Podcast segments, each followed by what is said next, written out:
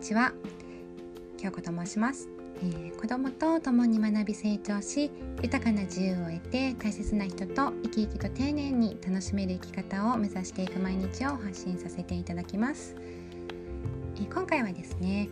えー、今後ですね収入の柱は複数必要になってきますよということについてお話しいたします、え皆さんは会社員でしょうか？それとも独立された起業家さんでしょうか、ね、今ね収入の柱という表現をするかと思いますけれども、まあ、こういったことねご存知でしょうか、まあ、あの収入の柱というのは、まあ、収入のね数のことをねこうやって今表現されますけれども、まあ、会社員の方ですと会社から支給されるお給料ですよね。パートさんバイトさんもそうですよね。で個人事業主さんも、まあ、ご自分のビジネスの収入があるかと思います。ね、一つのビジネスに対して、まあ、一つの収入の柱というような言い方をするかと思いますけれども、ま、これらですね皆さんはいくつの収入の種類がありますでしょうか？お給料にね種類があるのともしね思われた方はこれからの変わりゆく時代の中で大切な収入のお話ですので、まあ、ぜひねお聞きいただければと思います。であのこのねお話ね起業家さんでしたらご自分で稼がれていらっしゃるのでよくねご存知だと思うんですけれども、まあ、会社員さんやねその奥様、ね、会社からのお給料ってね一つですよね。この金額ってこの数年どうでしょうか？上がってますでしょうか？下がってますでしょうか？それとも変わらない状況でしょうか？まあね、あのどこに当たるかはわからないけれどもですね、まあ、現状はだいたいこのね3択のうちに収まっているのかもしれません、まあ、ただこのコロナ騒動で大幅な収入減に見舞われた方も多いかと思います、まあ、営業自粛になったりっていうのはまあね、店舗とかだけではなく、まあ、普通の会社でも同じですよね。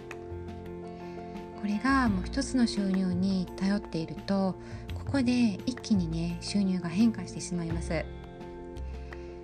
こういったコロナ騒動がどうのこうのっていう意味ではなくて、ま、これからの時代ですねサラリーとしての収入は大幅に上がる見込みはないかもしれないとも言われています。まあね、こう不安を煽るような要素がね実はねもうたくさん、ね、存在してますよね。でもそれはもう事実でありますし今後そうなっていくかもしれないというふうな状況の中、ま、その対策としましてもこう収入の柱を複数立てておくという考えはやはりね必要であると考えられますよね。